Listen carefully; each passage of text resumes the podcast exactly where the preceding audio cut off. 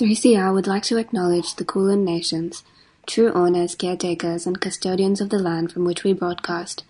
3CR pays respect to elders past and present of the Kulin Nation. We recognize their unceded sovereignty.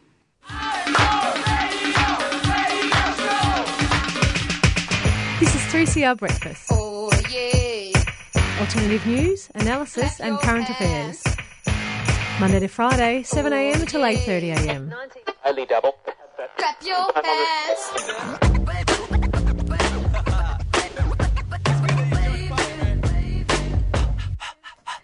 Good morning and welcome to Tuesday Breakfast. It's 7am on Tuesday, the 3rd of January, and I'm Carnegie, your host for today's summer programming show, the first one for 2023. From the 27th of December 2022 to the 10th of January, Tuesday Breakfast will be revisiting highlights from 2022 and we'll be back with live shows from the 17th of January 2023. We had some spectacular guests join us on Tuesday Breakfast all through 2022. The conversations I've chosen to revisit for today's show all focus on race and will explore racism in the workplace, emerging black literature and speculative fiction, how race and identity affect art and belonging, and the importance of race and class during elections. We start with an interview I did in March 2022 with Dr. Virginia Mapedzahama, a critical race scholar and director of member education at Diversity Council Australia, about their report Racism at Work. Dr. Virginia is from the Diversity Council Australia, which is an independent, not for profit body who provides research, events, and programs, curated resources and advice to a community of member organizations. Uh, she is also a scholar in critical race, gender, and intersectional feminism, and her research focuses on understanding the social construction of all categories of difference in the context of migration, diaspora, race, racism, and ethnicity. Um, welcome to the show today, Dr. Mapedzahama. Thank you. Thank you for having me. Thank you so much for being here. So, uh, yesterday, the um, DCA released a report um, which looks into racism in the Australian workplace. Can you just start us off by giving us a little bit of background on the project that led to this report? Okay, thank you. Uh, thank you. So, um, well, actually, this this report was really, um, I guess, the impetus for it was um, request from our members who were coming to us in the context of all you know all the global events that happened in 2020, which were which were fueled by um, George Floyd's death in the U.S. and that um, kind of gave momentum again again to the Black Lives Matter movement. And um, within that movement, there were like lots of calls for um, organizations to do better.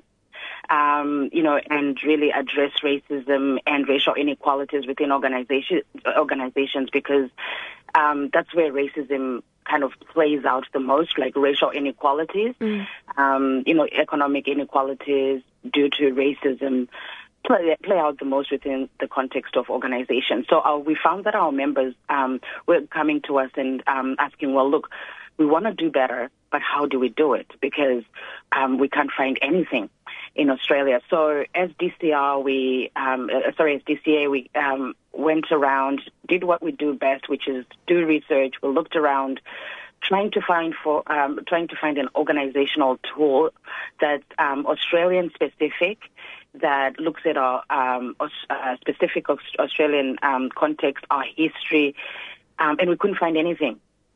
So what we did was okay. We thought we will actually need to develop um, an evidence-based tool that's specific to Australia that can guide organizations on how to deal with racism. Because what we were finding as well was there's quite a bit of stuff in Australia on cultural diversity and cultural inclusion in, in workplaces and cultural competence and um, that kind of stuff. And while that stuff is really important in its own right, it's it's very good. We need to kind of focus on that because cultural diversity is an area that, of diversity that we need to focus on. But if but to look at it in order to address racism, it's not the correct entry point. We can't use culture as an entry point to talk about or to discuss racism because it doesn't work because culture isn't the same thing as race. And so what we thought was we needed to do, come up with, with an evidence-based tool that specifically talks about race and racism. Because if we want to talk about racism, we've got to talk about racism and not culture and not, um, you know, harmony or social cohesion or any of those um, other things that we tend to focus on a lot in Australia. And not that there's anything wrong with those things. Uh, like I said, we just need to focus on race and racism if we want to talk about racism. So that's what we did. And we came up with this um, report. Yeah, absolutely. And I think that that point is actually super important that the language around how we discuss this, especially within the workplace, uses kind of more uh, passive, vague terms, you know, like mm-hmm. like cultural diversity, and you know, at the end of the day, is that more harmful than good because you, you're kind of not you're taking the onus off racism.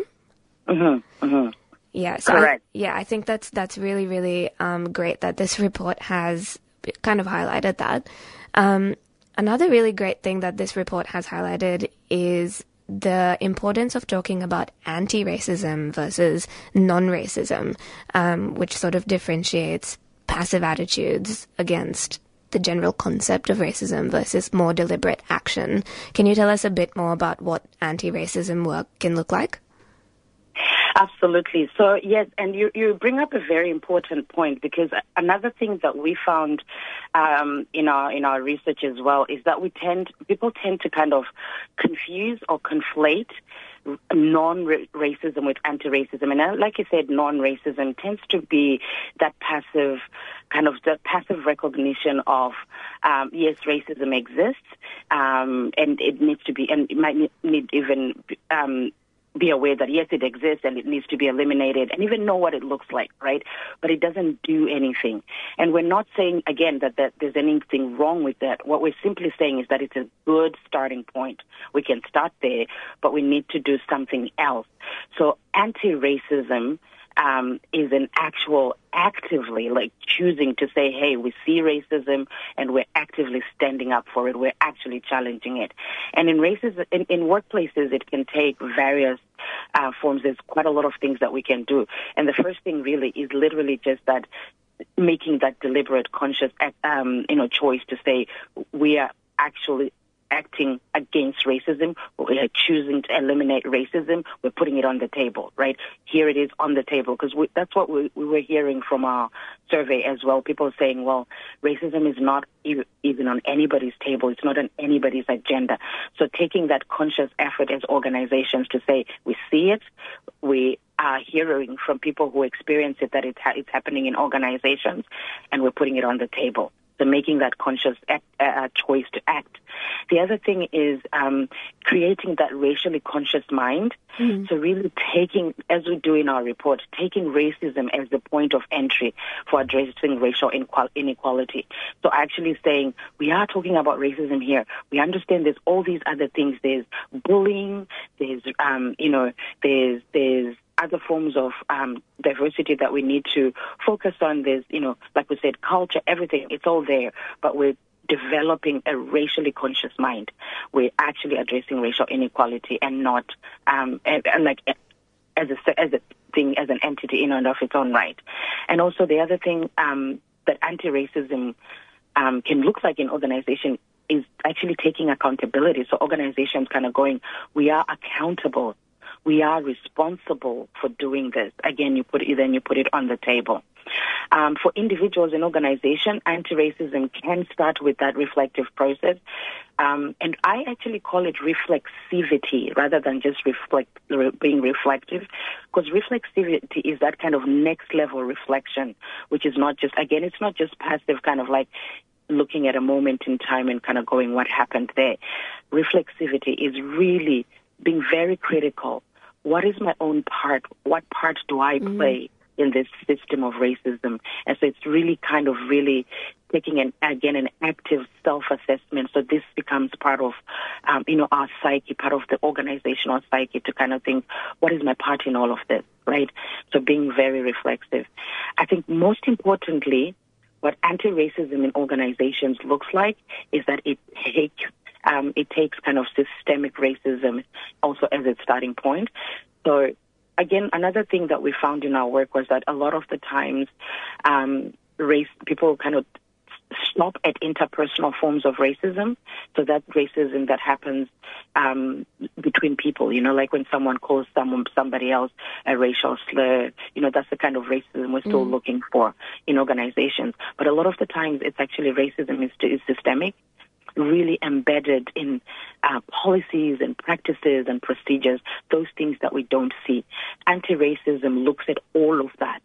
It looks to kind of say racism is embedded in all in all of this in our systems in which which and policies which may look like they're racially neutral right? So so like um this applies to ev- everybody and it in practice when you actually look at it, some of the policies don't actually apply to everybody equally, because when you when you apply to everybody, they can actually be discriminatory. So anti-racism actually looks at that as well. That systemic nature of racism. Absolutely. I mean, you know, I've definitely experienced that sort of subtle uh, systemic racism that exists in workplaces here, and it is absolutely crucial for accountability on a kind of individual level as well as organizational level for you know any real change to actually actually happen.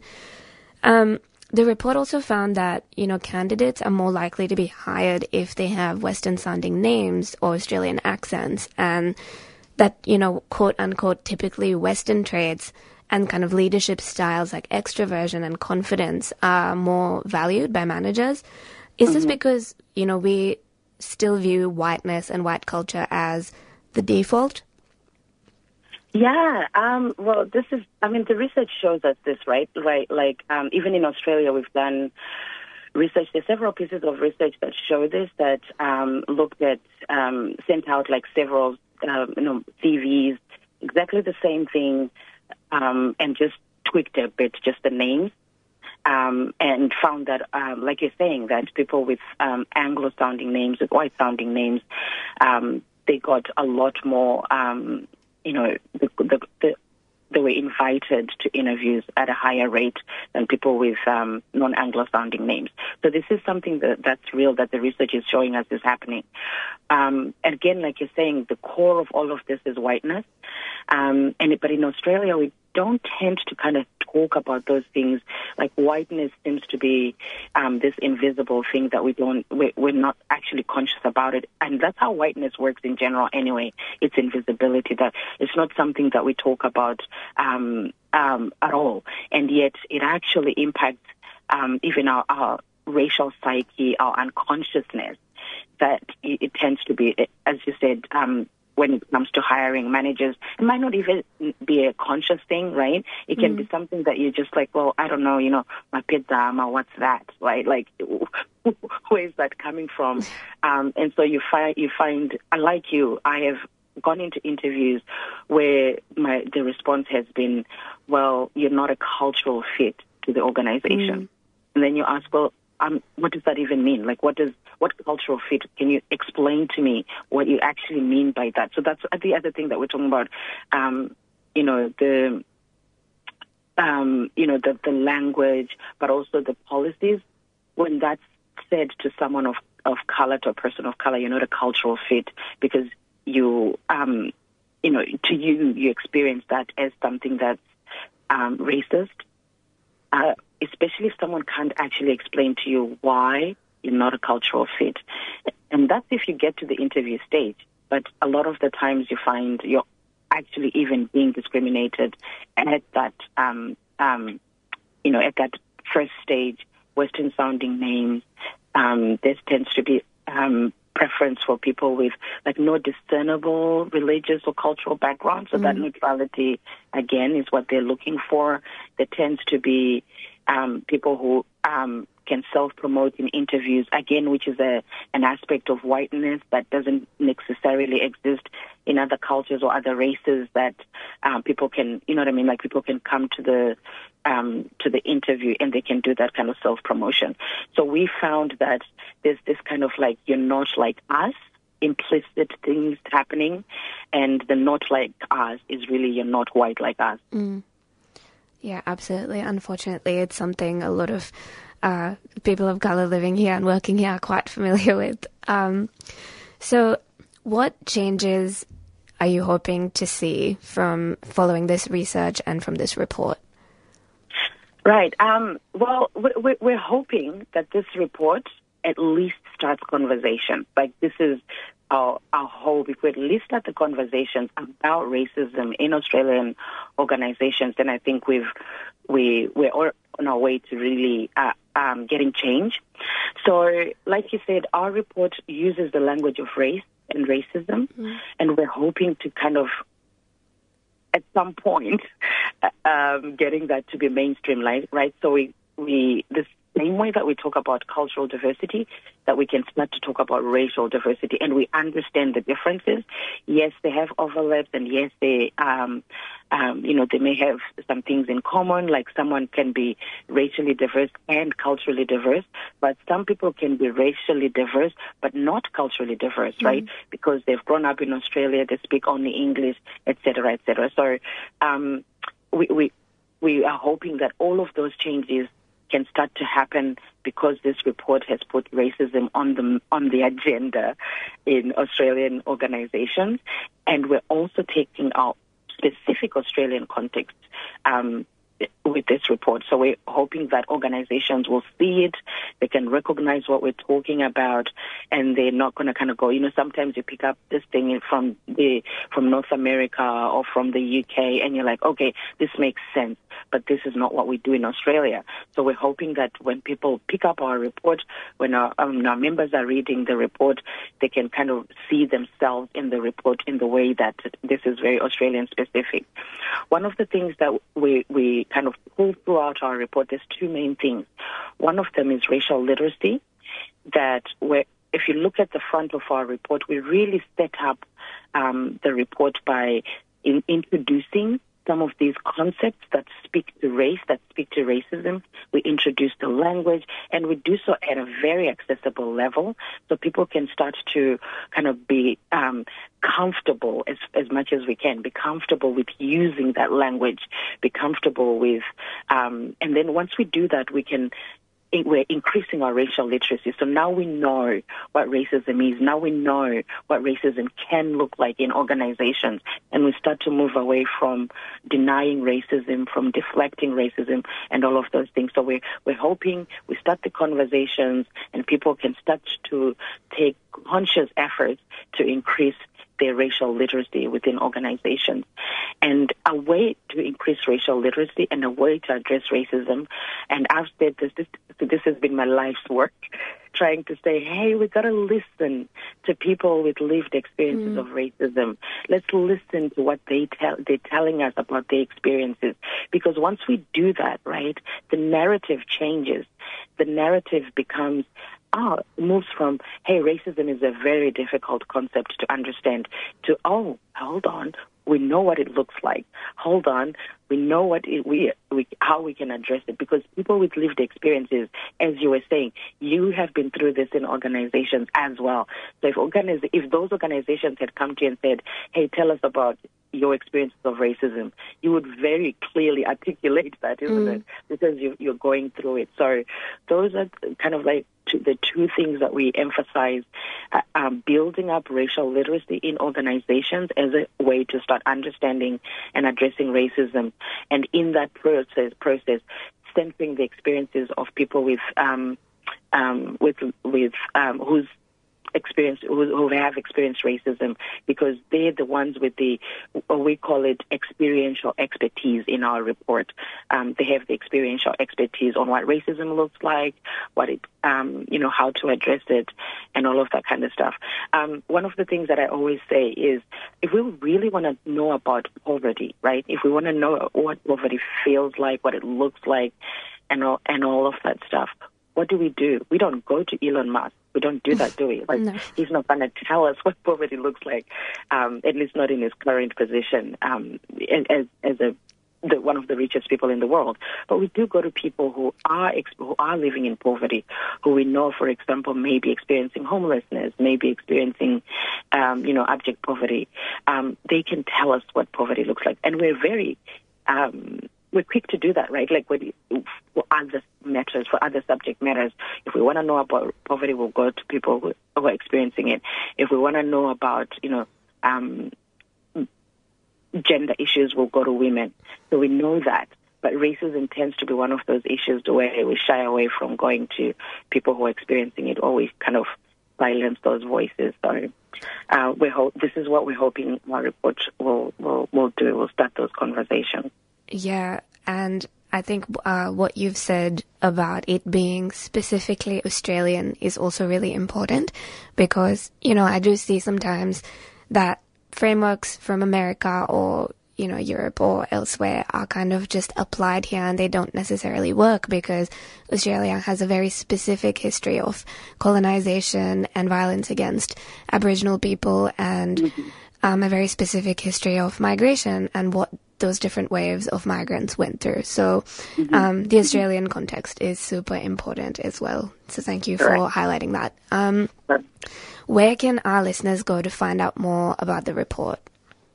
Well, they can they can go on, on our website. Um, there's a link on our website, and if they are members, they can go um, to our members um, site, and they can get access to the synopsis report and the full report. But for people who are not members, we do have an infographic that kind of gives an overview of what our report is, is about. But we do encourage people to become members um, so they can um, get the access to the full report and the synopsis report, as, as well as other resources as well. We have a lot of other resources on our website that um, people can use in conjunction with this report to understand more and unpack what's going on with um, racism in workplaces. Amazing. Um, unfortunately, that's all we have time for this morning, but I just want to say thank you so much for joining us this morning and taking us through that. Um, and for the report as well that you've co-authored. So, um, for anyone wanting to find out more, you can go to dca.org.au. Thank you for joining us this morning, Virginia. Thank you very much for having me. So that was Dr. Virginia Mapedzahama talking to us about Diversity Council Australia's report into racism in the workplace. It's summer programming on 3CR, and there's so many reasons to stay tuned. Shorts, features, documentaries, new and unusual music, and highlights from 2022. To check out our summer grid, go to 3cr.org.au forward slash summer specials. Join the party! You're on 3CR Tuesday Breakfast. Next up, I'll be playing my favorite track from Little Simz' most recent album, No Thank You. This one is called Gorilla.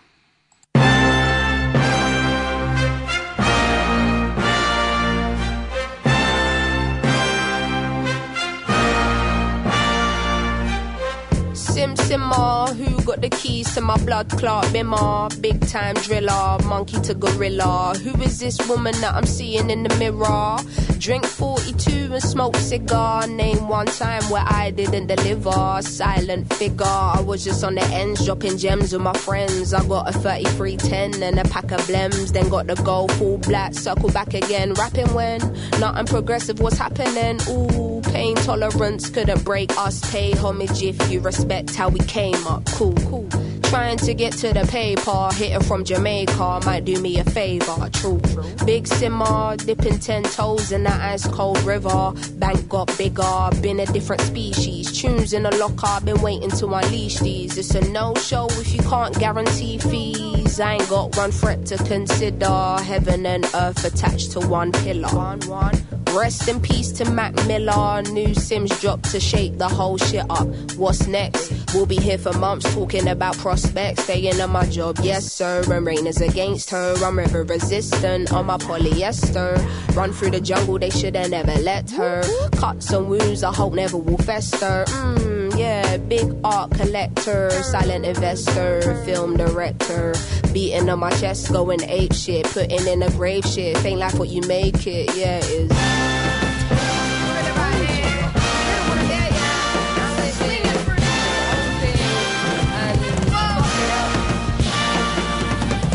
is. through the jungle in an all black fitted hat low, incognito living. Introvert, but she ain't timid. My art will be timeless. I don't do limits. Be very specific when you talk on who the best is. How can I address this? Basically, the rest is almost like to me what a stain to a vest is. You ain't dropped nothing in my eyes I'm impressed with. Please don't be offended. But I'm not in the business of pretending. I got lines if you wanna get renting. Or find the agony on and get venting. Stop flooding my mentions with bullshit. Talking on Sims like she's someone you went school with. Awkward. From day been the cool kid. Raps lost hope and faith I'm restoring. Don't ask my opinion on shit, cause to make you feel good about yourself is exhausting. I got bangers out in the world soaring, and I got bangers in the vault I've been hoarding. Yeah, true, I got tennis in the morning. Before I start swinging, that man's gonna need a warning.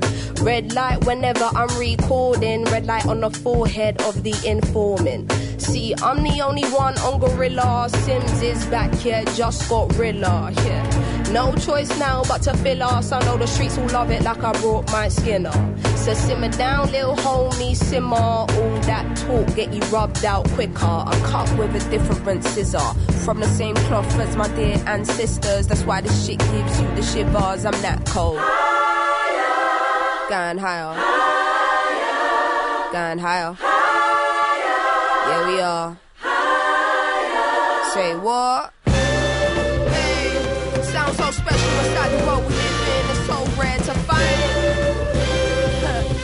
That. Yeah, it's about time. We got the just dues for the work we put in over a decade in this bitch, you know?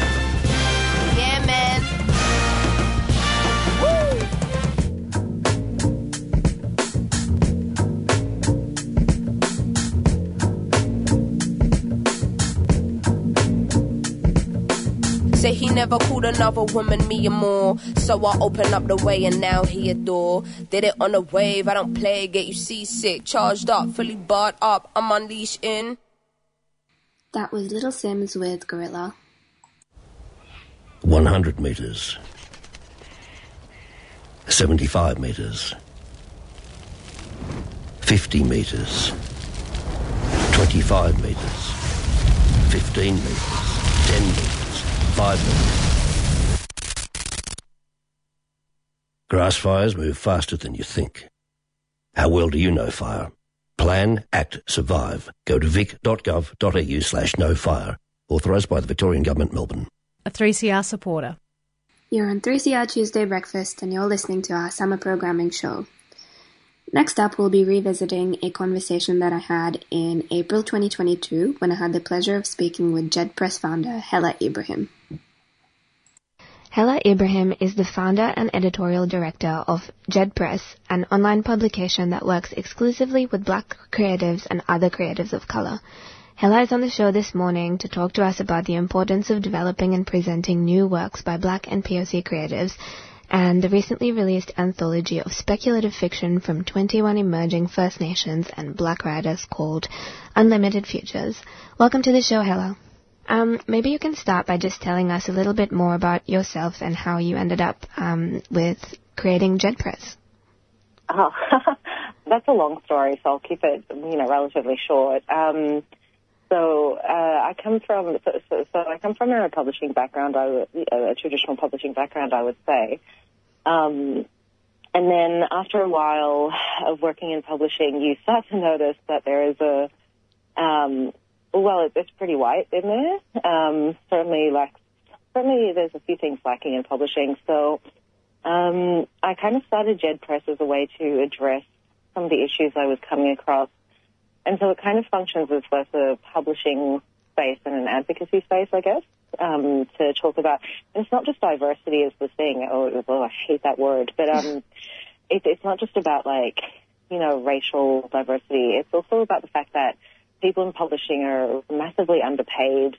Um, if they're paid at all, you know, there's there's a lot of there's, there's quite a few issues I think going on in there that all basically that all basically work together to form, I guess, a barrier, like a huge barrier to access for for a lot of people. So Djed Press was a way to, I guess, try to address some of those issues. Yeah, absolutely. Um, you mentioned, you know, it's a very white space, which it, of course, is. Um, and I feel like literature and literary fiction in general is often viewed as a white space, sort of by default. Um, even though, you know, heaps of non-white cultures around the world have a rich history of fiction. Um, can you tell us a bit more about the history of black and POC literary fiction? oh gosh, I'm not actually. I would say I'm not.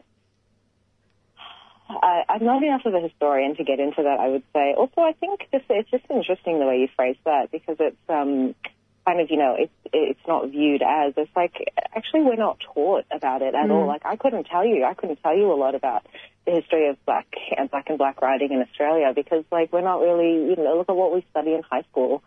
Look at what we you know what gets what books are made into movies and that kind of thing. And it's like, well, there's actually, you know, the history of black and brown writing goes back eons. Um, I was in a, I was doing a thing for Writers Victoria once, um, and we had somebody, uh, somebody with from a Persian background in there, and um, yeah, just you could kind of see from the conversation that that it wasn't clear that you know to, to others in the class that Persia, like writing from from the Middle East and North Africa and from all over the place really, but I'm going to talk about North Africa and the Middle East because that's what I know. Um, but you know, we have we have long, long histories of, of great writing, and you know, there's an Egyptian uh, writer who won the Nobel Prize for, for literature, um, Naguib Mahfouz, and you know, and and there are there are lots of other. Yeah, I don't know. I guess we're not taught a lot about it. And as far as Australia is concerned, there's like quite a few. Like, you know, you could start listing names like of, of really well-known um, black and black writers. Like, you know, you've got Tony Birch and um, Anita. Sorry, I'm trying to hold back a cough right now. Um, uh, Dr. Anita Heiss and like, uh, you know, a lot of people who have been writing for a really long time. Um, although those two, those two, thankfully people know about them. But I, this is the thing, like I couldn't start, I couldn't even, it's such a wide topic, you know, do we start talking about uh, Audre Lorde? Do we start, uh, you know, do we go to America and black writing in America or do we go, you know, to the original, to the uh, origins of storytelling on this continent, you know, like long before the written word. Um, there was, tradi- there was, um, you know, a tradition of oral storytelling that also exists in Africa, by the way. Um, although, you know, in Egypt we've had writing, but there's still strong oral traditions. Anyway, long story, ramble, long ramble short, I just think it's it's it's sad that we don't get taught a lot of these things in Australia in an Australian context. We were still studying the same, like I'm not going to name any name any writers, but um, let's just say like oh, I, I don't know. I'm, I'm quite over the whole Aussie surfer, or coastal town, whatever kind of book. So yeah. Absolutely. Um, it's interesting you, you know, talked about where do we go next? Like, where do we look? Do we look to America? Like, where do we go? Like, I grew up in India, not a white person in sight, um, and somehow I was still studying white books all through high school. Um, you know, and, and now as an adult, I find that it's one of my greatest pet peeves. I, I look back and I'm like, why on earth were we studying that? That is so interesting. Like even even in India, you're still studying, you know, the the white authors. That's and that's just wild because it's like I know India has a has a great like uh, liter- literary like Yeah, background. I guess is how I would put it. Like, and I barely know anything about it. Like, and even I know this. So I'm like, yeah, it is. I mean, co- uh, co- uh, colonialism and the British have a lot to. I mean, we won't look at just the British. Like, you know, France has a lot to answer for, and the Dutch. But, but yeah, it's just it's just interesting how that kind of history bleeds into into today and into every facet of every like part of your life where it's just A hundred percent. and yeah And just the way it was never even questioned and just put on a pedestal and that's just accepted. Um, mm. so to me, it's, yeah, like just incredible that Djed Press exists and is um, telling the stories that it is. Speaking of which, um, Unlimited Futures is an anthology of speculative fiction from 21 emerging First Nations and Black writers. Tell us about speculative fiction and um, how this book came about. Um, sure. I am going to just uh, uh, start that with um, Rafeif Ismail, who is uh, the managing director um, at Djed, and who also is one of two editors on Unlimited Futures, um, along with Ellen van Neerven. Um, but Rafeif did uh, make a point on, on um, I think, Instagram and Twitter recently where we do want to um, kind of refocus the the terminology around it through it is an anthology of black and black writers. It is First Nations and black, but we um, we are trying to I guess use the terminology, you know, um, of like Afro black and and you know First Nations black, um, just to avoid further erasure of blackness around that. Um, but in terms of how that came about, um, Rafeif, uh, who is, as I mentioned, my managing co-director, um, basically for about a year and a half, uh, talked to me about, you know, came up to me once and was like, um, came up to me one day and was like, uh, you know, I've got this idea for a book. I'm thinking speculative fiction, and I'm like, I love speculative fiction. Yeah, like, you know, I'm on board. What do you need? Um, and just for for a while would like, uh, you know, come to me every now and then, be like, okay, so here's an update. I'd be like, yeah, yeah, sounds great, sure, sure, sure. And then one it's like, um, oh, you know, we've got Fremantle board on press with this idea, uh, Fremantle Press on board. Um, and I was like, okay, so we're actually, yeah, okay, I guess we're doing this book now.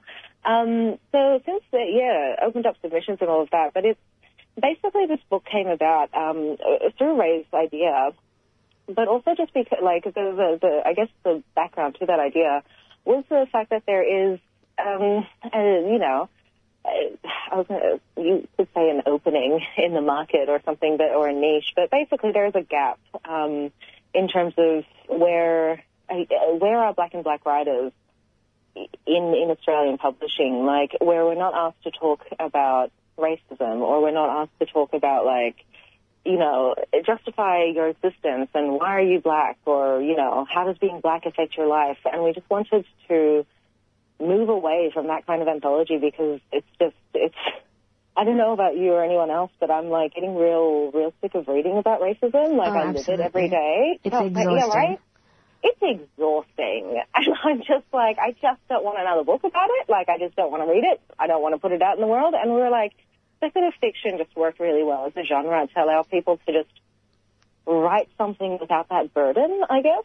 And writing lately has felt, um, I think, for a lot of creatives in this, you know, post-COVID era, where everyone's a little bit burnt out, and it's like, how do we come back to the, you know, to to to, to the joys of writing, or to to writing something that actually makes us feel good, you know? Um, so that's that's kind of how that book came about, and then yeah, like I said, Rafeif actually did a lot of like I was there mainly just to support and to provide like you know extra an extra hand when it was needed. But Rafeif and Ellen van Neerven basically, yeah. Um, once Ellen came on board, they you know we opened up the submissions, they went through them, all of that, you know, all the technical production stuff. Um, but really, yeah, really, it's just an anthology that that sought to, I guess, continue a conversation, as as Ellen and Rafeif put it, um, but continue a conversation and a shared vision of what what our future could look like, like what you know, uh, where we could be if if if if we weren't in this dystopian nightmare that we're in now, or if we wanted to get out of this dystopian nightmare we're in now, what direction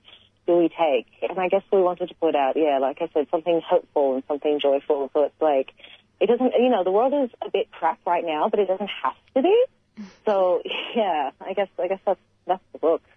Yeah, um, I was lucky enough to be at the panel discussion that you had with some of the contributors last week, um, and I saw that theme come up time and time again from the different contributors who, you know, um, I think Laniyuk touched on it and um, Claire G. Coleman touched on it as well about the freedom to imagine that comes with fiction in particular, um, and it gives you this respite from having to justify or um, explain yourself, or you know, talk specifically overtly about the racism that you're experiencing, which is exhausting just experiencing it. Mm. Yeah, hundred percent. I think I think one of the best things about this book um, as well is that, as, as you heard, um, and you know, thank you for being there. That was, um, ah, well, I was saying that was a little uh, taster event. Um, we will be having a launch later in the month. We're just um, in the middle of organising it at the moment, but keep an eye out for details for, for the for the proper book launch. Um, but but one of the uh, great things about this um, this book, and I think I did say it at that at that launch you were at. Um, is that it was such a it just feels like such a community book. Like you couldn't um like I mean I guess you could say like one person was in charge or you know Rafisa and Ellen, like you know were were in charge and they were but it's more that that just that everybody who contributed to this book like is kind of on the same page and is kind of working towards the same goal.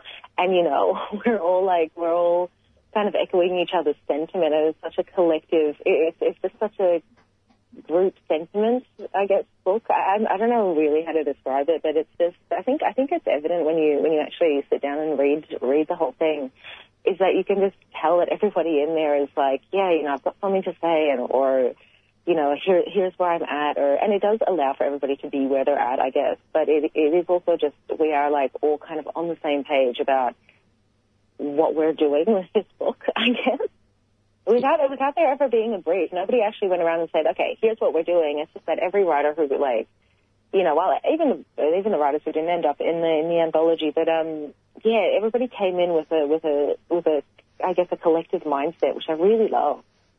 Yeah, um, I definitely got that sense, um, and I'm super excited to read the book. Um, where can people find out more about the book and buy a copy? Um, so I've been encouraging everybody to head to Amplify Bookstore. Um, uh, Amplify Books is a, um, well, I guess it's a BIPOC uh, bookstore where they only sell books by Black, Indigenous, and people of color. Um, and this, it's run by just like two lovely, such lovely people that I'm like, I must, like, I must promote this bookstore. But um, so, so my preferred bookseller would be Amplify Bookstore. You can find it there, or you can go to Fremantle Press's website. Um, which I think is probably FremantlePress.com, and I should have probably checked that. Um, but, Fremantle Press, um, you can, uh, you know, you'll find information there and also be able to purchase it directly there. Um, although, like I said, my preference is Amplify Bookstore, but that's just me. um, no, absolutely. yeah, otherwise, yeah, any anywhere on Djed's social media. Incredible. Um, we're unfortunately running out of time, Hella, but thank you so much for joining us this morning. It's been an absolute pleasure to talk to you about just all the things and especially why people should read fiction by black and black writers and creatives of color. So thank you so much. No, thank you. That was Hella Ibrahim from Djed Press talking to us about the new anthology, uh, Unlimited Futures.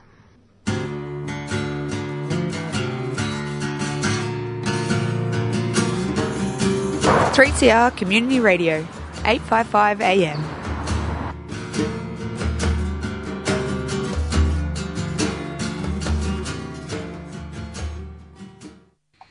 You're on 3CR Tuesday Breakfast Summer Programming. Next up, I'm going to play a song by one of my favorite indigenous rappers, Barkaa. Barkaa is a Malyangapa Barkindji woman from western New South Wales, and this is her song King Brown.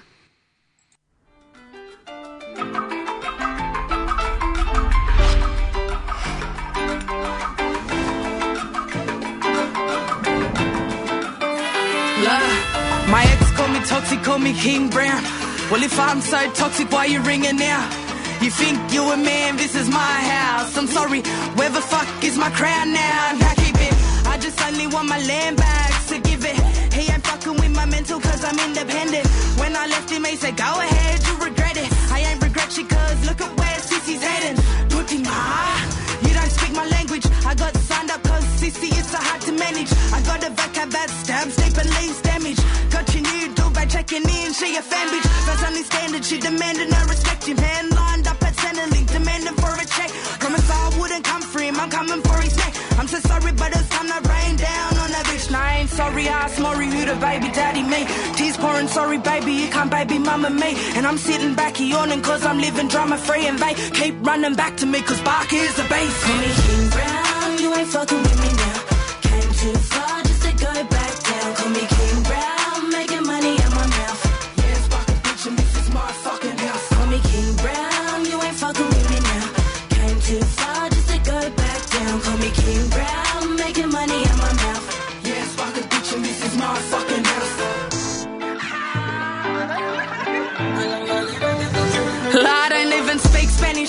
But call me mommy. I ain't crying over voodoo unless that voodoo makes me money. Give a fuck about these fellas, I just find them more funny. How you get love sick, you make me sick to my stomach.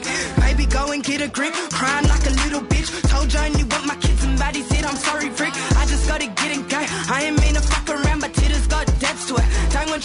fucking drown, I'm all up on my level, bud. Maybe you should level up. There's levels to this rap shit, and sis went and created one. King Kong, now you can call me King Brown. Put me on your ringtone and make sure that it ring loud. I see independent titters, you will make me big proud. I ain't going back to nothing too windy for ghost towns. Ah, and I ain't saying I don't believe in love.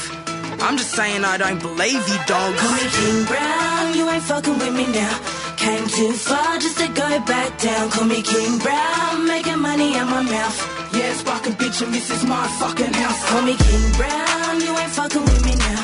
Came too far just to go back down. Call me King Brown, making money out my mouth.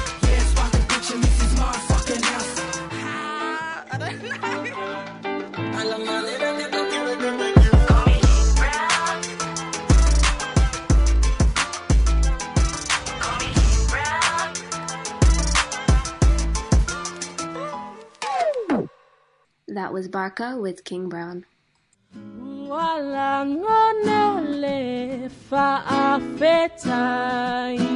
Tuesday Breakfast would like to thank our friends at Living Coco for their support of the program. Living Coco puts community first by respecting food sovereignty. Based in Braybrook, they create bean to bar chocolates, cacao tea, intentional drinking cacao, and cacao mass in bulk.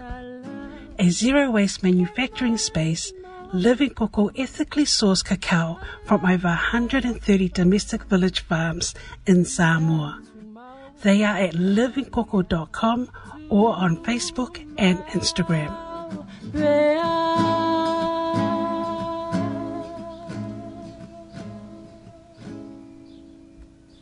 You're listening to 3CR Tuesday Breakfast Summer Programming. Like fiction, visual art has always been a way for people of color to explore their experiences, identities, and sense of belonging. Here's a conversation I had with African Australian artist Fawny Salvatore in September 2022. Her show Citizen is still showing at Footscray Community Arts until the 1st of February 2023, so definitely check it out if you haven't already. Fawny Salvatore is an African Australian artist based in Melbourne whose work explores her diasporic identity. She's on the show this morning to talk to us about her art, her identity, and the current exhibition at Footscray Community Arts called Citizen, through which she seeks to normalize the place of South Sudanese communities within Australian society. Welcome to the show. Hi, thank you for having me. Thanks so much for joining us. Um, can you start by maybe just giving us a little bit more of a background about yourself and your art? Yeah, uh, so my name's Boney, and I have been passionate about, about just curating and making things that relate to me. Uh, I usually, so my, my vision is just based on things that um, it's just all about it's kind of selfish. It's all about the things that relate to me, basically. And so I I've been seeing I've been going around different galleries in Australia, and and I don't see people like me, or I don't see art that reflects um, to me, or yeah, so things that don't really engage with me. And so that's why I'm curating now. I'm trying to um, make the space with other, there's also other artists out there uh, um, who are also trying to make the space um, for other, for diversity and for other people. And so that's, that's my aim now is just to, to curate that space for myself and others. Yeah, you're right. Um, I have seen as well. Uh, there's a lot of artwork out there um, by artists of color who are exploring similar themes to yours, like diasporic experiences and race and intergenerational trauma. Um, you know, I think that's something that's been historically very lacking in the Western world of art, which is usually quite white. Um, why do you think that you know there's been kind of a uptake on art like this?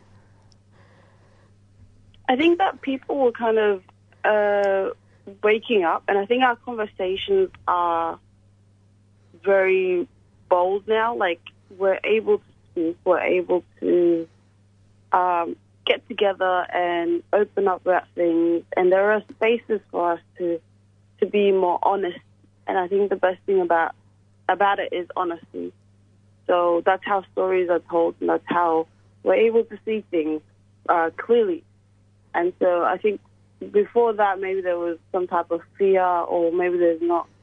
Um, people weren't really listening to us, and I think the modern world, or the time that we're in right now, provided that for us. We were able to speak freely and to just show ourselves more. Yeah, I think that's a really great point. Um, you know, there's space for different people and different artists to show themselves, um, which is really, really great. Uh, you know, on your website, for example, you say that you engage and experiment with things that create and diminish identity. Um, can you tell us a bit more about what this means? For me, I, I also feel like when we, when I was just self, I feel like it's kind of self-absorption when you talk so much about identity, and um, that does also isolate you uh, in a in a country that's diverse as Australia. If you, not if you, but I personally feel like when I'm just talking so much about things that I identify with, sometimes that could also isolate me. And so I need to, I, I create work that would, you know, just challenge both aspects of like showing my identity and also just the, the, the part about it where it's just a bit, um, you know, like I'm not, I- I'm showing too much of like, I'm doing too, like for example, you know, how people, like racism is such a big deal, but curating so much artwork that's that's around racism kind of takes away the, the your yourself, takes away from who you truly are, like what you're about, because racism doesn't really define you. It's just the things that you you have to face, and so that's the type of ideas that I had in my in my mind. Yeah, I think that's really interesting um, because it is something that's a part of your experience, but it, like you said, it doesn't define you. So the art, you know, will be more complex as well. Yeah. Yeah. Um, so your exhibition Citizen, which is at Footscray Community Arts at the moment, seeks to normalize the place of South Sudanese communities in Australian society. Can you tell us a bit about what led you to create this series? Uh, yes. So my my mom owns a hair salon, and she has like the most amazing, interesting customers coming through, and I I hear all these great stories, and I felt sort of kind of I, I felt robbed of my own stories, and I'm kind of lucky to not have this type of stories um, because I came here so young, and I thought that you know people need to hear this. No one really sees us for us. Everybody's kind of seeing also around the time that my ideas were forming, there was a lot of negative talk about the community, the South Sudanese community in Melbourne and maybe in Australia. And so I was thinking, like, no one is seeing these this gem, like this conversation happening. No one is viewing us in this vulnerable state. And so I just thought I wanted to uh, into you know integrate people more out there and like um, push us out of our little comfort zone because we're all in this. Um, um, also, my mom owns a hair salon in Footscray, so Footscray is very. Uh, if you go to Footscray, there's like 50 different sections or four different sections of of ethnic groups, which is beautiful. Like there's harmony and everything, but for someone from outside, it's just like there's all these different um, areas. So I felt like a lot of people just so comfortable as an African. A lot of Africans were comfortable being in that space and being open and vulnerable in those spaces. And I was thinking, you know, we're, we're part of Australia, and most of the conversations were like very uh, differentiating themselves from Australian, even though they've been here for so long, and and beca- and looking at themselves as guests rather than actual citizens of the country, even though they have citizenships. So uh, my thing was just like we need to be more um, vocal, and we need to be more, you know, like we're here. This is our space. and we're in this country as well. And yeah, that's just normalize our faces around. So then people are not so. Um, I feel like when people don't know about people about others, or there's just the fear of unknown or ignorance, that creates a lot more of problems. So Yeah. that's just a Yeah, absolutely. I mean, I'm a migrant to this country as well. Um, and, you know, I find the concept of being a citizen really interesting, especially in the Yeah. Australian context. So, um, you know, I think it's really cool that you've explored that through your exhibition and your art. Um, you know, what are your thoughts on what citizenship means? Thank you. Um, for me, I, also struggled with that because I, I remember I was like, what do I call myself? Do I call myself Australian or do I call myself African Australian? I was like, is that even a thing? Or do I call myself Sudanese Australian? Um, citizenship for me is just, unfortunately, it is just paper. And it's also paper backed with a lot of support from the Australian government, I believe. Um, but now I just feel like it's just I should be able to say I am Australian because whether I go back home or like if I go back home, I'm a foreigner. I'm, I'm, I'm going to be seen as a foreign person in that land, and and I'm a foreign person in this country as well. But this is the home that I live in, and this is the place that I that I um, envision parts of my future in. So I kind of have to just deal with it uh, and deal with the fact that you're not going to be fully Australian, but you are a part of Australia, and Australia is becoming more open to others um, in terms of you know immigration. The history of immigration, we've always had diff- the, there's different types of groups that came through, and they've all faced different challenges. And now you're probably like the, you know, the end of that group where it's like, you know, accepting black people more, accepting other um, races more. And it's also challenging because indigenous people don't get this. Like, they don't get uh, the privileges that I have, or or I haven't seen. I haven't seen them getting, like, I don't know, it's just a very awkward space to be because I am the uh, the guest here in some sort of way, and I'm also taking um, space for the people that own this land. So, so it's an odd citizenship. It's a situation that's um, it's interesting, but it is comfort. It's, it's based on comfort. I am in a comfortable place, um, and I do have a citizenship.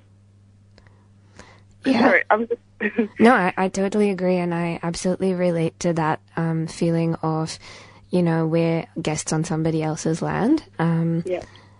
But yeah, so it, it's it's still you know it is complex and um, important to kind of reflect on these different complexities and nuances of identity and citizenship.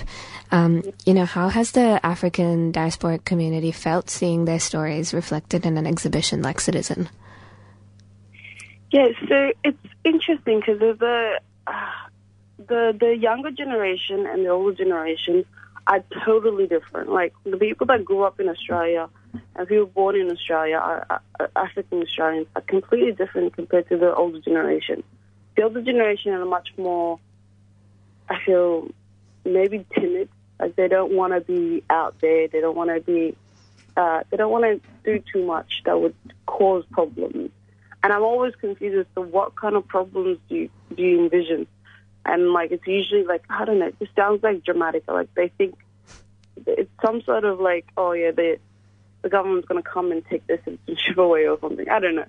But it's just the the younger the older generation.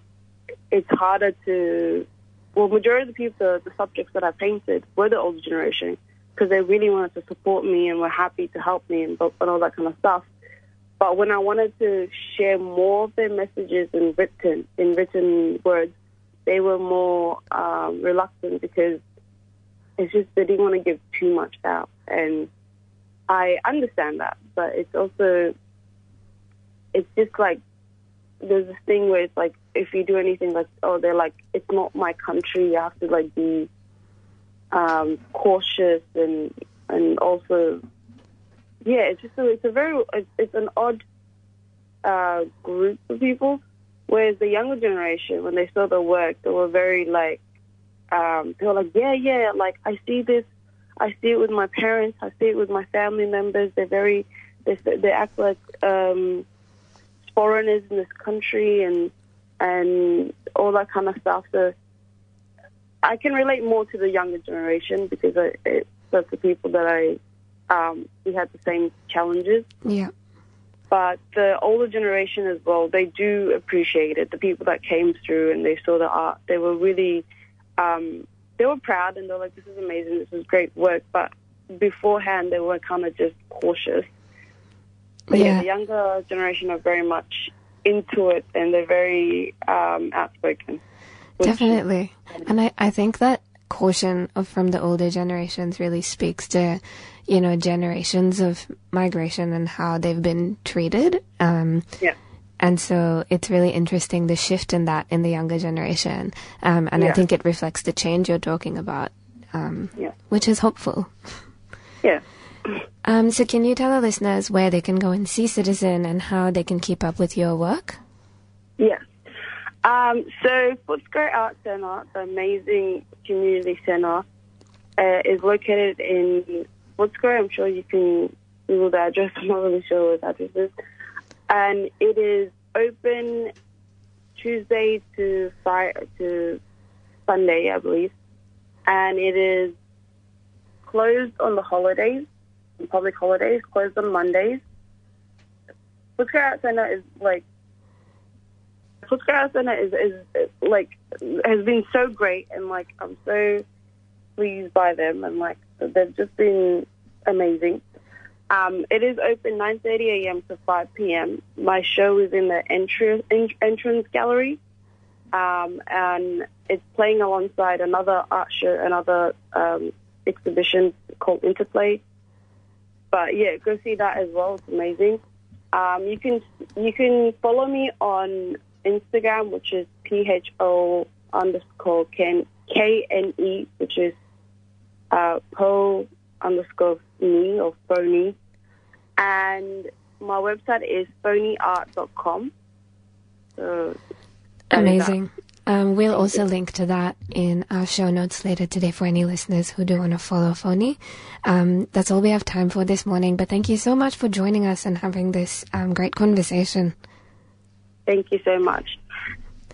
So that was um, artist uh, Phony Salvatore, um, whose work Citizen is currently exhibiting at Footscray Community Arts. We'll be right back after this. It's summer programming on 3CR, and there's so many reasons to stay tuned. Shorts, features, documentaries, new and unusual music, and highlights from 2022. To check out our summer grid, go to 3cr.org.au forward slash summer specials.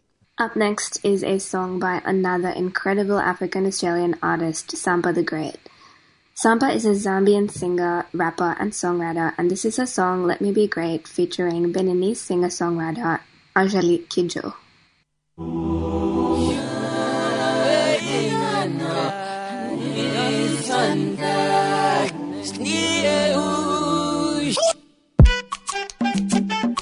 Yeah.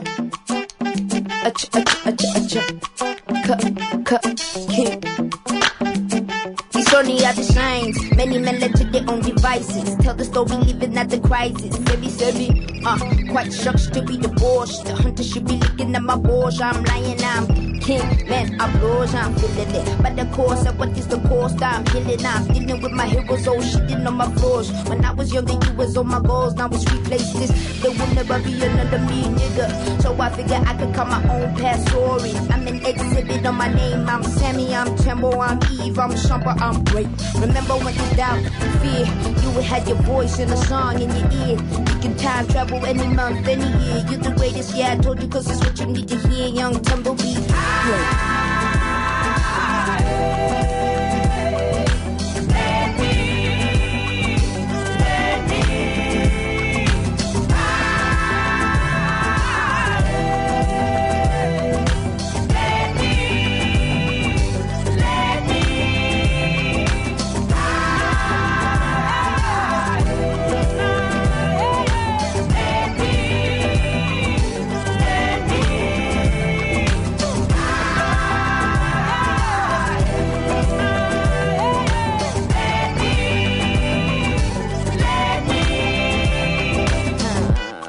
Ever, and ever, ever, and ever, ever, and ever. I'ma be great.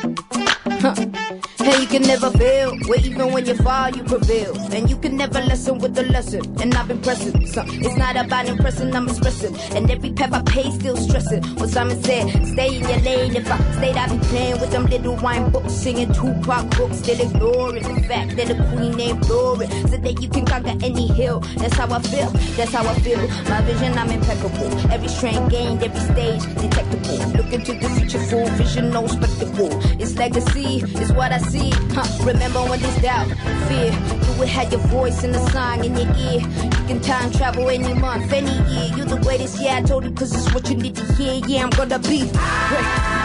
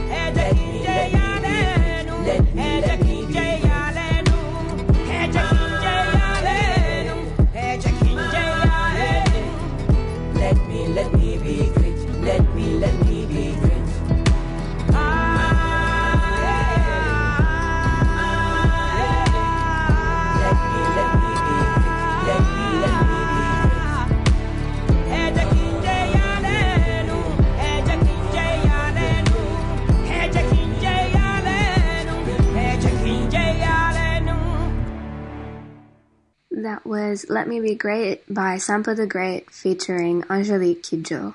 You're listening to Radical Radio 3CR. I wanna drop food, not bombs. Hot trains, volunteer at every info shop. I wanna give free therapy out in the park. Go to three school, jump some practice, squash, drop food, not bombs. When I was new to Melbourne, I found a Food Not Bombs flyer on the road and I had like this fist with a carrot, and carrots are my favorite vegetable.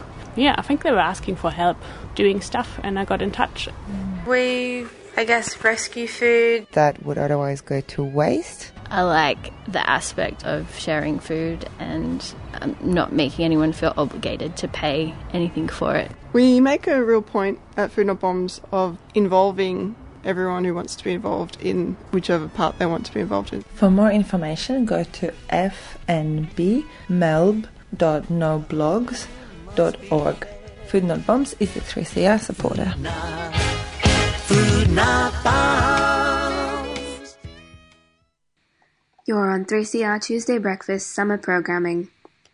In December 2022, just after the state elections, I spoke with Socialist candidate Nahui Jimenez about how race and class play out during election time.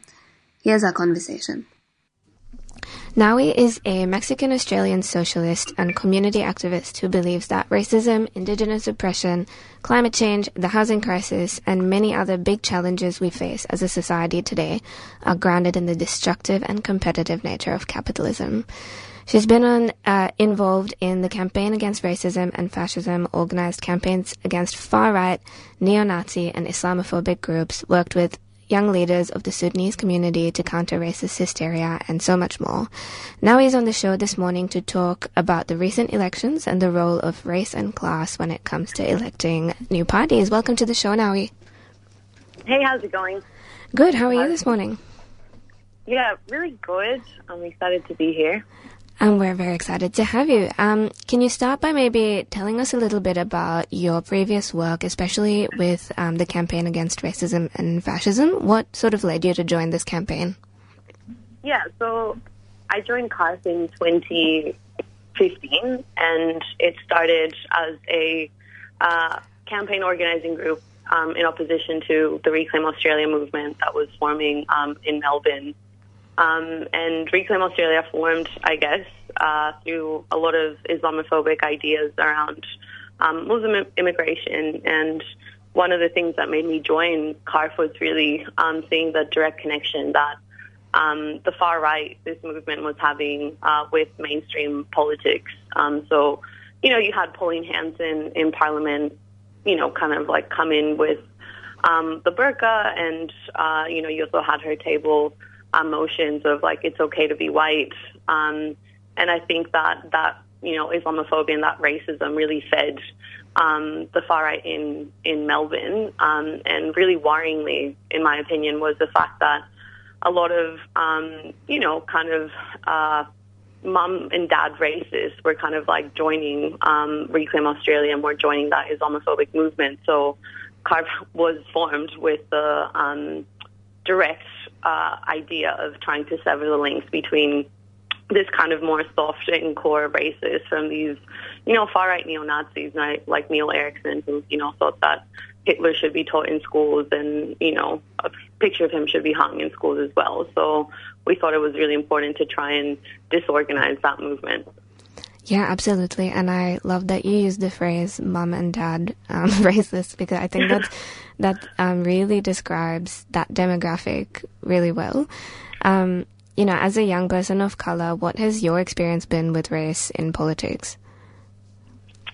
Um, well, there's definitely not enough people of color in politics. Um, I think a lot of the times, uh, the way we, I guess, encounter um, different political issues, it's very easy to try and remove um, the very complex nature, I think, of, of Australia, how it's been built. And I think that that is often carried into politics, you know, the fact that, um, you know, like the whole structure of parliament is pretty um, non-representative, I guess, of, of the broader community um, is is really true. And I think for, well, I mean, I guess in, in Brunswick, you know, you had forums where um, the only people on stage at the start, like there was a public transport forum that was organized um, by by group in in Brunswick, and they only allowed to have um, yeah candidates from parties that were already represented. So they only had Reason, Labor, and um, and Greens, and it was you know an all male, all white panel in that moment, um, which was pretty unfortunate. Um, so yeah, you know, you continue to see, I think, at times um, that form of inequality. Yeah, definitely. And I noticed as well in the state election um, that a lot of the people campaigning for right wing parties, especially in Footscray where I voted, um, were people of color. So there was this Mm. sort of um, disproportionate representation because, as you're saying, you know, a lot of uh, politicians and panels and you know what we see generally in politics it's white men or at the most white Mm. women so i was interested in how um, you know people of color were being represented in in this way um, and you know possibly being they were meant to appeal to the African and Vietnamese and Indian and other people of colors um, communities in Footscray and the West. You know, have you seen a rise in people of color becoming involved with the right and com- campaigning in suburbs like Footscray? Yeah, absolutely. I think it's it's a pretty interesting um, phenomenon. I think happening at the moment, and like you know, for example, the Liberal Party for a very long time has been trying to get into the Sikh community, the Vietnamese community. For example, in Brunswick, you know, one of the candidates for the Liberal Party was um, part of the Vietnamese community, um, and yeah, like I think you know, one of one of the real things is that you know, um, I think that the Liberal Party and also kind of like far right parties like the UAP, I guess, do have a bit more of an edge um, at the moment because their whole kind of like political framework is broader, right? So they say freedom, freedom, freedom, which is about you know, kind of like having a lot of um, yeah, kind of like libertarian positions. Um, you know, a real hatred for Daniel Andrews for um, the lockdowns, and they try and build that kind of support um, in opposition to the lockdown. So they've gone into you know small businesses of um, you know kind of like uh, any kind of community um, and say, well, you're a small business, you were hurt by the lockdowns, um, you should you know support this party because we're against um, you know the lockdowns, um, and they really hurt small businesses. The government doesn't care about you. Um, so all of a sudden, you have you know people of color, you know, having posters of the UAP in their businesses without really realizing the broader framework that these um, parties have. You know, um, so I think it's yeah, it's definitely something that's happening more and more.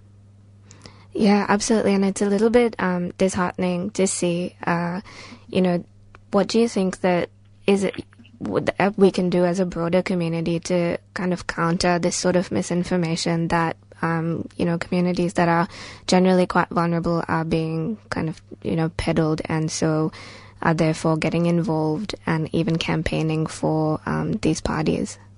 Mm.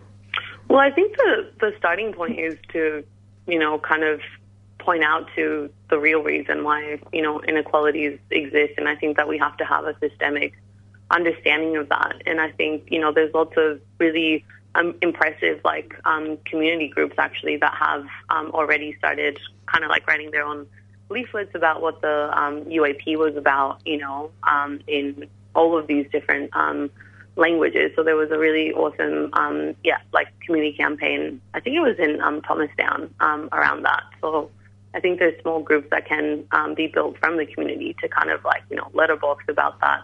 Um, but I think the broader kind of like, um, I guess the the broader um, thing that we need to do realistically is is start to combat these politics um, in in you know the mainstream. So it's about you know any time that the far right organizes, it's about also you know taking a stand against those politics, whether it's through um, you know protests, whether it's through um, you know kind of like community um, organizing groups, but it's really about saying if we really want to get rid of these ideas, there needs to be a political alternative that is created that actually says. Um, you know, like uh, the truth about why inequality exists, which is, you know, the fact that the entire system is geared towards, you know, creating more wealth for the rich, and the vast majority of us, you know, um, have to create this wealth, and we don't get to access it, and we don't get to decide what we do with it. And then, you know, racism is used to divide us in order to not be organized enough to get, you know, actually control over over the resources that we create as a society. So I think, you know, there's one angle which is tackling it through the community and, you know, having a lot of information campaigns. But then the other angle is you know, the real big fight that I think we have on our hands, which is about actually challenging the system.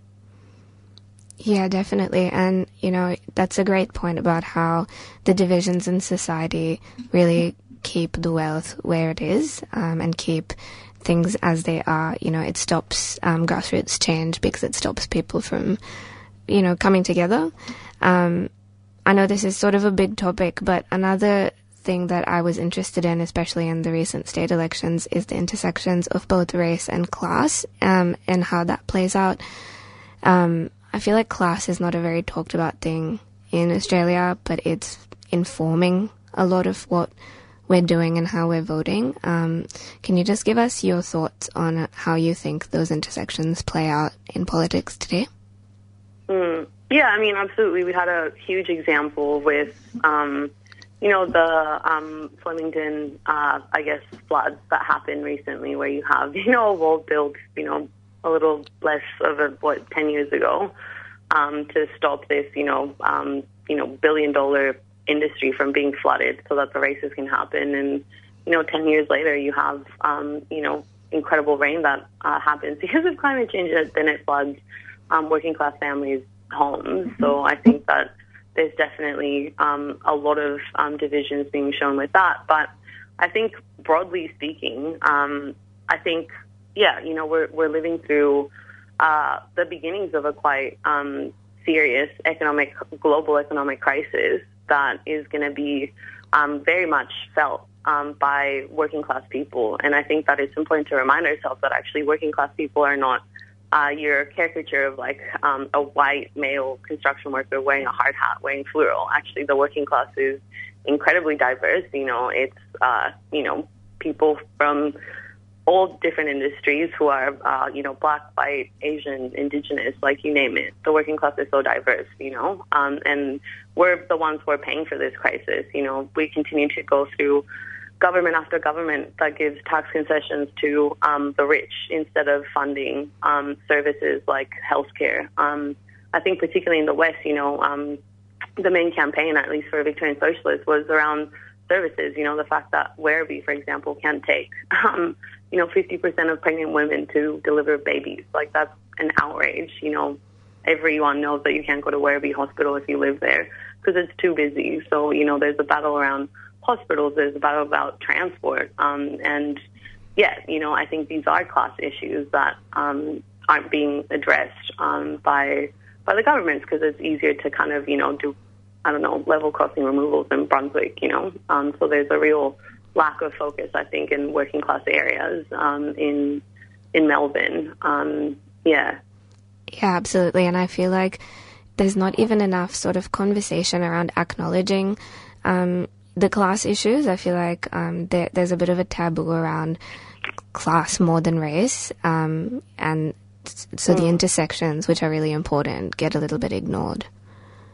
Yeah, absolutely. Because I think it's also about saying, you know, like one of the ways of also like challenging um, racism is also through, um, you know, like acknowledging class and also the way of organizing. I think ordinary people is also about, you know, trying to uh, combat, you know, racist ideas in society. Um, so I think um, neither one, I think, is is more or less important than the other. Um, but it's also about acknowledging the connection. I think that racism plays in our society to, um, yeah, to exploit or, ordinary people, um, and class also being, you know, a central, um, well, a central category. I think one one which dictates so much about your life.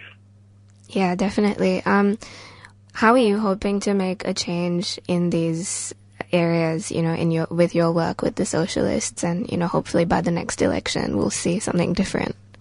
Mm. Well, I mean, I think one of the things that Victorian Socialists is trying to do is change the way that people perceive how politics happens. So I think a lot of people feel like, you know, every four years you get to vote for someone and then they enact change. Where what we're trying to do is say, actually, um, even if we did get one person elected, two people elected, um, that's not going to be enough to transform uh, the political current um, that is, you know, happening today. We need people to be organized in their workplaces, organized, um, you know, um, protesting, organizing political campaigns to demand climate justice, you know, organizing campaigns uh, to combat racism, organizing campaigns for abortion rights, you know, to demand safe, legal abortion on demand. We need to be building these movements outside of Parliament to actually force politicians to to really, you know, rule in the interest of, of ordinary people. And I think um, that's what we're going to be doing. You know, I think, yeah, like you were talking about, the far right is definitely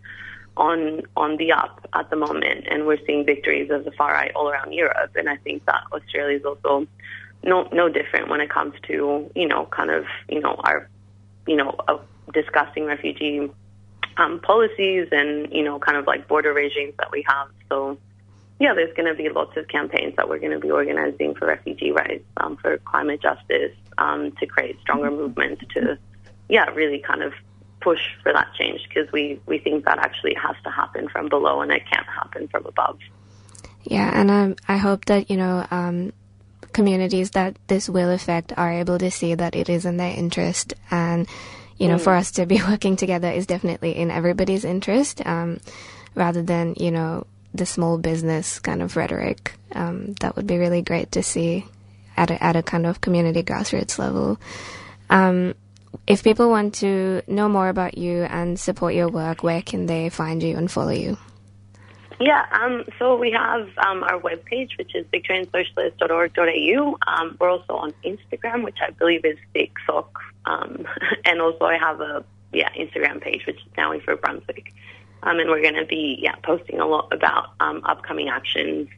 Um, at the moment, uh, there's uh, discussions about uh, organizing more uh, climate uh, rallies, and in particular, um, there's a pretty concerning, um, you know, uh, effort happening to criminalize a lot of um, climate, um, you know, protesters. We've seen in New South Wales that uh, Violet Coco, who's you know an Extinction Rebellion activist, she's she's been recently sentenced um, to I think it was like at least um, eight months without parole uh, for for blocking an intersection in Sydney. And you know, in Victoria, also recently there was anti-protesting laws that um, went through about criminalizing uh, protesters that were protesting um, in native logging uh, sites.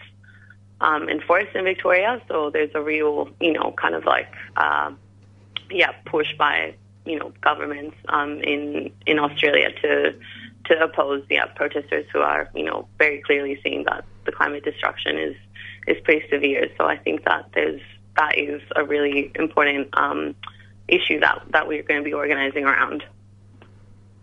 Absolutely. And, you know, here at 3CR, we do follow these issues, and um, it's been very disturbing to see the criminalization and, you know, just the general response to peaceful protests um, and the disregard for climate change, as always. Um, Yeah. Nahui, that's all we have time for this morning. Unfortunately, I'd love to keep chatting, but hopefully we can have you back on the show at some point. Um, Absolutely. But thanks so Thanks much so for much joining having us. No, thank you for joining us and talking us through this very um, big issue. Um, it's been a pleasure. If you or someone you care for is struggling with a mental illness or other disability and you need someone to talk to, you can call the Wellways Helpline. Wellways Helpline is a volunteer support and referral service that provides information to people experiencing mental health issues or other disabilities, as well as their family, friends, and carers. We're here to talk if you are feeling socially isolated, seeking information about mental health or mental health services, or just need someone to talk to. As a peer based service, everyone working at Wellways Helpline has a lived experience of mental health issues or disability. Wellways Helpline is a national service and operates Monday to Friday, 9am to 9pm, excluding public holidays. So if you're struggling yourself or are struggling to help someone else, please call Wellways Helpline on 1300 111 500. That's 1300 111 500.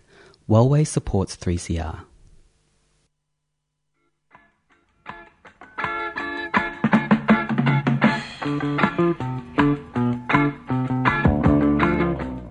Do you have a few children's picture books or footy boots that your kids have outgrown but want to find them a loving home? Well, drop them in at 3CR and put them in the Books and Boots bin. Books and Boots regularly sends pre-loved children's picture books and sports footwear to remote and regional First Nations communities and children across the country. Contact us at Books and Boots or go to the website www.booksandboots.org.au. We love a good book.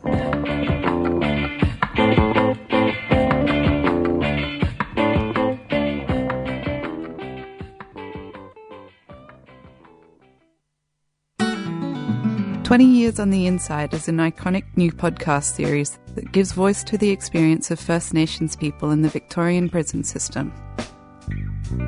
20 years on the inside. I'm Vicky Roach. And I'm Kutcha Edwards.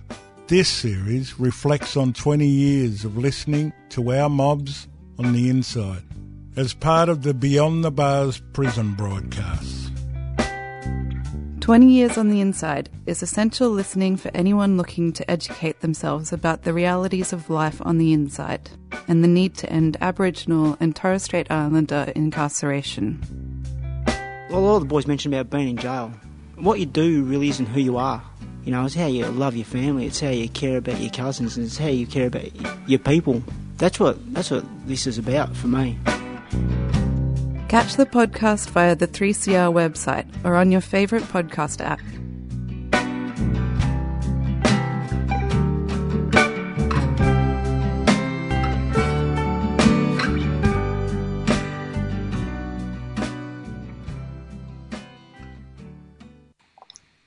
You're on 3CR Tuesday Breakfast Summer Programming. That brings us to the end of today's summer programming show. We listen back to conversations I've had across 2022 about race, including racism at work, how race affects art and literature, and the importance of race during election time.